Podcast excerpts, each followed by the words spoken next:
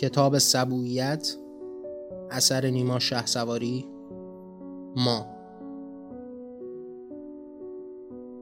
امروز برای مصاحبه با کارخانه‌ای مرموز مرا انتخاب کردند. باید به کارخانه‌ای می‌رفتم که قوانین و ساختاری متفاوت با دیگر کارخانه‌ها داشت. درباره این تفاوت‌ها چیزی به من نگفتند. شاید انتظار داشتند تا خود با آن تفاوت‌ها روبرو و در این تفاوت آنچه لازم است را ذکر کنم. می‌خواستند روبرو شدن من با این واقعه را به تصویر قلمم درآورند. همه اینها برای بهتر فروختن این روزنامه‌ها بود. تنها سرنخ در برابر من تفاوت در این کارخانه بود. تفاوتی که آن را نمی‌شناختم. شاید این کارخانه با قوانین سفت و سختی اداره می‌شد. شاید کارکنان آن متشکل از زندانیان آزاد شده باشند. شاید کارکنانش زنان باشند یا بیمارانی خاص. نمیدانم این تفاوت‌ها چیست، اما باید با آن روبرو می‌شدم. اگر حدسی مناسب با حقیقت می‌زدم برایم شیرین‌تر بود. دلیل تفاوت کارخانه شما با دیگر کارخانه‌ها چیست؟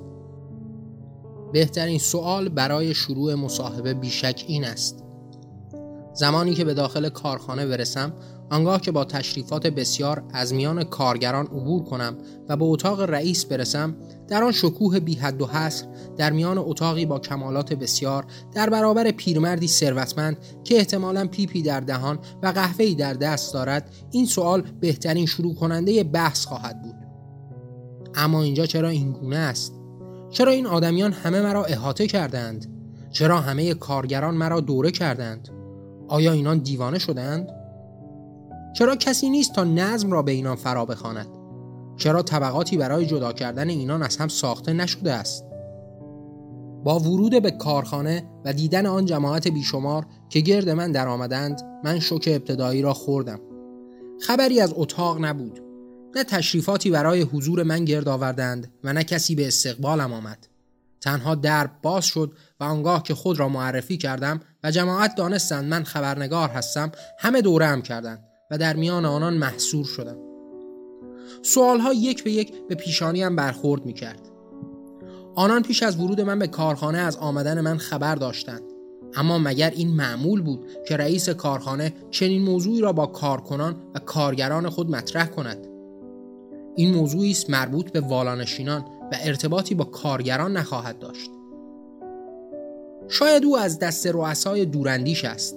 شاید او خیرخواه و نیکوکار بوده و در چنین دورانی همه را باخبر کرده است.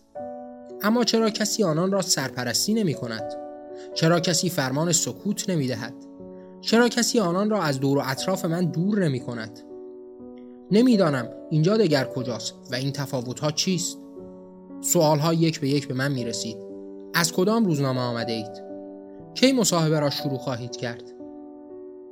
هرچه انتظار کشیدم که رئیسی، مرئوسی، معاونی، مسئولی این قائله را ختم کند، خبری نشد تا یکی از کارگران گفت بهتر است به آن گوشه برویم و بگذاریم تا کار آغاز شود. ذره‌ای مکث کردم. آیا او سرکارگر بود؟ لباس‌هایش به مانند دیگران بود و جملهش بوی پیشنهاد میداد تا فرمان. کسی هم فرمان بردار در میانه نبود و با گفتن او دیگری در پاسخ گفت اما به نظر من حیات کارخانه جای بهتری است، هم هوای خوشی دارد و هم می توانیم. هنوز جملهش به اتمام نرسیده بود که دیگری به میان حرفش دوید و گفت بهترین جا سالن غذاخوری است، آنجا میز و صندلی به تعداد کافی برای نشستن خواهیم داشت. من جا خورده بودم و نمیدانستم این جماعت چه میگویند. معنای سخن آنان چیست؟ کدام از این سه نفر سرکارگر است؟ رئیس کجاست؟ و ما برای چه و به چه منظوری باید با هم و در کنار هم جمع شویم؟ از این رو بود که از آخرین سخنور پرسیدم رئیس کجاست؟ با گفتن این جمله از من همه با هم خندیدند و در جواب به یک صدا و با هم گفتند ما. نمیتوانستم موضوعات را از هم تمیز دهم و در این منجلاب دفن شده بودم. به خود چند باری لعنت فرستادم و خواستم از آنجا دور شوم. پاسخ این سهلنگاری من همین است. بدون گرفتن وقت قبلی نباید برای مصاحبه می آمدم. حالا می توانستم چهره رئیس کارخانه را تصور کنم که بعد از دانستن این موضوع چگونه برآشفته بر سر کارگران فریاد خواهد کشید. روزنامه ما روزنامه اصلی شهر بود و میدانست با چاپ چنین رویه‌ای از بی‌ثباتی و بی‌نظمی چه لطمه جبران ناپذیری را خواهد پذیرفت. اما واقعا حق اوست. باید ابتدای مقاله را اینگونه آغاز کنم: بی‌نظمی تنها نظم حاکم بر کارخانه. یکی از کارگران ریشه افکارم را از میان برد و گفت: نظر تو چیست؟ برای مصاحبه به کدام قسمت کارخانه برویم؟ ذره‌ای حواسم را جمع جور کردم و در پاسخ به او با حالتی جدی گفتم: آقای رئیس کجا را برای این مصاحبه در نظر دیدند؟ یکی از کارگران گفت: از جنسیت رئیس ما هم باخبر است. این را بیشتر کسی به او خبر داده. جماعت کمی خندید، اما به سرعت یکی دیگر از کارگران گفت: مگر به شما از شرایط این کارخانه چیزی نگفتند؟ آیا شما از تمایز ما با دیگر کارخانه ها چیزی نشنیده اید؟ تازه خاطرم آمد که من برای تمایز این کارخانه به اینجا آمده بودم و حال می دانستم که تنها تفاوت آنان هرج و مرج میان آنهاست. تازه داشتم به افکار خود بال و پر می دادم که آب سردی همه چیز را در وجودم منجمد کرد. ما رئیسی نداریم. در واقع این کارخانه به دست همه ما اداره می شود. سکوت بر کارخانه حاکم شد. فکرش را هم نمی کردم. مگر ممکن است انسان بی داشتن رئیس، طبقات و تمدن حاکم کاری را به پیش برد؟ مگر ممکن است که بتوان کارخانه‌ای داشت که به دست کارگران اداره شود؟ این غیر ممکن بود، اما توان بیشتر فکر کردن را دوباره از من گرفتند و یکی گفت: دوست داری کجا مصاحبه کنیم؟ در پاسخ به او گفتم: همه شما در این مصاحبه شرکت خواهید کرد؟ همرأیی مثال زدنی میانشان حاکم بود که همه یک صدا اعلام موافقت کردند. یکی گفت: ما سخنگو داریم، اما ترجیح میدهیم در این مصاحبه همه با هم حضور پیدا کنیم. این اولین رودررویی ما با جامعه است. بهتر آن است که همگان با چهره حقین ما برابر شوند و بدانند چگونه این کارخانه پیشرفت کرده. کلمه پیشرفت زنگی در گوشم انداخت. به یاد جمله های سردبیر افتادم که تأکید کرد این کارخانه متفاوت که چند سالی است دایر شده است، برای سه سال پیاپی مقام نخست در پیشرفت را کسب کرده. حال در دوراهی مبهوت مانده بودم. این حجم از بی‌نظمی، این هرج و مرج و این در برابر نظم حاکم بودن چگونه آنان را نه به نابودی که به پیشرفت فراخوانده است. حال دیگر باید با آنان مصاحبه می کردم. باید دلایل اقامه شده از آنان را می شنیدم تا باور کنم. این فروپاشی مرا در خود وا نهاده بود. به سرعت گفتم: تفاوتی برای من نیست. هر کجا که دوست دارید مصاحبه را آغاز کنیم. همه به سوی نهارخوری گسیل شدیم و من در گوشه‌ای و جماعت بیشمار از کارگران در برابرم نشستند. تا کنون جز برای مباحثی که اعتصاب کارگری و خواست‌های صنفی بود، با چنین جماعت کارگری روبرو نشده بودم. در آن مواقع هم بیشتر با سخنگویان اصناف سخن می‌گفتم، مگر در مراسم تحسن که با جماعت بیشمار روبرو می‌شدم. اما حال خبری از تحسن و انقلاب، اعتصاب و نارضایتی در میان نبود. من در برابر موفق ترین کارخانه شهر قرار داشتم که رئیسش تمام کارگران بودند. آنقدر در خود وامانده بودم که کارگران را بی‌حوصله کنم. از آنان چیزی نپرسیدم تا یکی اینگونه گفت: جناب روزنامه‌نگار، می‌خواهید ما با شما مصاحبه کنیم؟ چند سال است که در حرفه روزنامه‌نگاری فعالیت می‌کنید؟ این روزنامه‌نگار سردرگم و سرگردان از روی جهل پاسخ گفت و آنان دانستند چگونه اسیر در برابرشان ماندم. یکی گفت: شاید مواجهه با چنین رخدادی برایتان سخت و نامفهوم باشد، اما بدانید که این حقیقت است، حقیقتی که ما برای به واقع بدل کردنش خون دلها خورده ایم.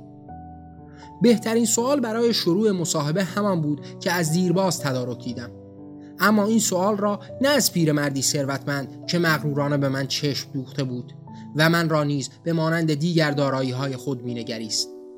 از جماعت بیشماری از کارگران پرسیدم که از من نیز ژنده پوشتر بودند و در این حال مالک موفق ترین کارخانه شهر. دلیل تفاوت کارخانه شما با دیگر کارخانه ها چیست؟ بعد از پرسیده شدن سوال کمی تعارف میانشان رد و بدل شد تا آنکه سرآخر کسی اینگونه خواند: تفاوت ما از میان بردن فرمان است. ما نه به طاعت که به اتحاد گرد هم در آمده ایم. دیگری در ادامه گفت: ما رئیسی در میان خود راه نداده و همگان را به ریاست نشانده ایم. این تفاوت ماست. ما به کوچکی دیگران بزرگ نشده که با بزرگی خود دیگران را بزرگ کرده ایم. برای درک عبارات آنان زمان بیشتری می‌خواستم، اما صدای آنان ضبط می‌شد و می‌توانستم بیشتر در زمانی دورتر به آنان بیاندیشم و از آزمون‌ها عبور دهم آنچه آنان می‌خواندند را. چگونه این کارخانه را دایر کردید؟ ما در کنار هم و با آرزوی یکسان این بنا را ساختیم، آرزویی در میان برابری. به طول عمر همه انسان‌ها آنچه آرزو کردیم را تمنا نگرفتیم و بر ساختنش پا کوفتیم و اینگونه این بنا به میان درآمد. همه در کنار هم برای ساختنش از جان گذشتیم، آنچه نظم بود را به کناری زدیم و آنچه همگان میگفتند را از برابر دور کردیم تا آرزوی خود را بسازیم. آری، ما آرزوها را پروراندیم و برای تحققش تنها به تلاش درود گفتیم. آیا نظمی در میانه کارهای شما حاکم است؟ بیشک نظم به مهر در میان ما حاکم است. آنچه را فرمان توان پیش بردن نداشت ما به اتحاد فرا خواندیم و اینگونه نه به تحمیل که به آزادی در کنار هم شدیم و نظم از ما جان گرفت. آخر میدانی نظم دیوانه قانون است و آزادی را آنگاه که شناختیم تنها قانون بود، قانونی که به رعایتش آزادگی را می ساخت. آیا از تنبل شدن دیگران در هراس نیستید؟ آیا برخی از این برابری به منفعت خود بهره نمی برند؟ آنجایی که دنیای همگان گره در این ساختنها کرده است، آنجا که هر کس هر چه ساخته برای خیشتن اوست، آنجا که برای پیش بردن زیستن و موفقیت خود گام برداشته است، نه تنها مهر، نه نظم، نه آزادی که حتی غریزه هم او را مدد خواهد رساند تا در کنار دیگران آن کند که باید برای پیش بردن لازم است. ما را به بیهودگی و تنبلی چرا؟ آنجا که خود آنچه می‌خواهیم را ساخته ایم، آنگاه که تنها بهره بران از این طریقت خیشتنیم و برای فیروزی خود گام برداشته ایم. آیا همه را در این عدالت سهمی برابر است، حتی آنکه بیشتر کوشش کند؟ از دیرباز خواندیم که باید برابری را نکو پاس داشت که مبنای زیستن ما در آزادی همین برابری است. لیک بیشک آنچه تمایز برای بهتر زیستن است را شناخته و آن را ارج نهاده و نه در اصل که در فر گاه آنکه بیشتر کوشش کرده است سهم بیشتری خواهد برد، اما نه به مرگ و نابودی برابری که به تلاش بیشتر و بیشتر ماندن در آنچه هدف اوست. یعنی مرا خواهید گفت که گاه میانتان نابرابری حاکم است؟ خیر، عدالت مکتب ماست. من از تلاش گفتم و دیوانگان آن را به نابرابری خواندند. آنکه بیشتر تلاش کرده است در این چرخه برابر بیشتر خواهد نوشید و آنکه بیشتر در فراغت است به برابری سهم کمتری خواهد خواست. چگونه خیش به فکر آن افتادید که این بنا را به پا دارید و دل در گروی آرزوی بزرگ برای تغییر جهان نداشتید؟ آرزوی برابری و آزادی هماره در جهان ماست، به قلب و در نزدیک بودنهای ماست و بیشک تا آنجا که نفس یاری دهد برای تغییر جهان خواهیم بود. لیک این زیستن کوتاه شاید که کفاف تغییر جهان نداشت و باید برای تغییر جهان نخست از خیشتن شروع کرد و این شروع بالفعل ما از خیشتن است. نخست بر آن شدیم تا دنیای کوچک به دور خود فراهم آوریم تا بدانند بیداشتن آن چه فرمانه است هیچ از نظم کاسته نخواهد شد. تنها فرمان به اتحاد بدل و زور را با مهر پوشانده ایم. ما کردیم تا دیگران ببینند و به کردنش طالب شوند. ما اینگونه آرزوی خود را بلند فریاد زدیم تا دنیا آرزوی ما را بشنود و برای تغییر جهان خیشتن فریاد بزند. از ما طالب در خود ماندن مباش که به هر جا و از هر روی برای تغییر سر برآورده ایم. هر ناعدالتی را تغییر خواهیم داد که طغیانگران اینگونه پرورانده شده اند. چگونه اینان هرچه آرزو داشتند را به سرانجام رساندند؟ چگونه هرچه در خیالشان بود را به واقع بدل کردند و باز ما در خود باز ایستاده ایم. دوباره برای من میخوانند که جهان قابل تغییر نیست. نخست خیشتن را تغییر ده و دنیا را به باد بیخیالان بسپار. اینان ما را فروختند، ما را در این خیال موهوم فروختند و باز باید در همان منجلاب غوطه بخوریم. هر تغییر که نظام حاکمشان را به لغزه درآورد، آنان را به هربه و فریب، به تیغ و زر و زور و تزویر خواهد رساند. صدای آن کارگران بیشمار زنگ بارانه در گوشم فریاد میزند: آنچه میخواهی را خیشتن بساز، برای آنچه آرزو کرده ای به جنگ درآی، در تمنای آرزوهای خود منشین که گرد روزگار هر آنچه آرزوست را خواهد برد. حال من بر آن افسودم، آنچه خود آنان گفتند. زور پرستان به زر و زور و تزویر گرد جهان را به هوا خواهند فرستاد تا همه چیز را با خود از راستی دور کند و دنیایی به اعماق تاریکی ذهن آنان پدید آورد. باز هم زنگباره صدایشان مرا به خود خواهد رساند، فریاد خواهد زد: در جا نمانید، هرچه در برابرتان از ناملایمات است را در هم بشکنید.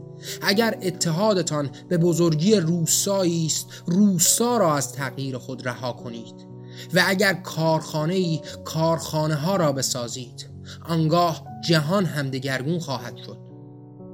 آنان در تمنای دیگران ننشستند و با خرد پولهای خود کارخانه‌ای به برابری بنا کردند. حال در آنجای هیچ تن تحقیر نخواهد شد. همه برابر کار کرده و از آن چه ساختند بهره خواهند برد و خونخواری انگلوار از دسترنج آنان نخواهد بلید. آنان خیشتن را به برابری خوانده و دنیا را به عدالت قیام داده اند و تصویرشان در جلد نخست روزنامه فراخوانی برای تغییر است. صدای پای انقلاب را میشنوید، از میان خانه‌هایتان آغاز خواهد شد. فریاد فرزندانتان است که دیگر به فرمان گوش نخواهند سپرد. او یاغی شده است. طغیانگران به میدان آمده اند تا همه چیز را دگرگون کنند. آنان آمده تا نظم پیشینیان را در هم بشکنند و آنچه آرزو کردند را دوباره از نو بیافرینند. شما نیز دوباره آفریده خواهید شد به دنیایی که یاغیان ساختند.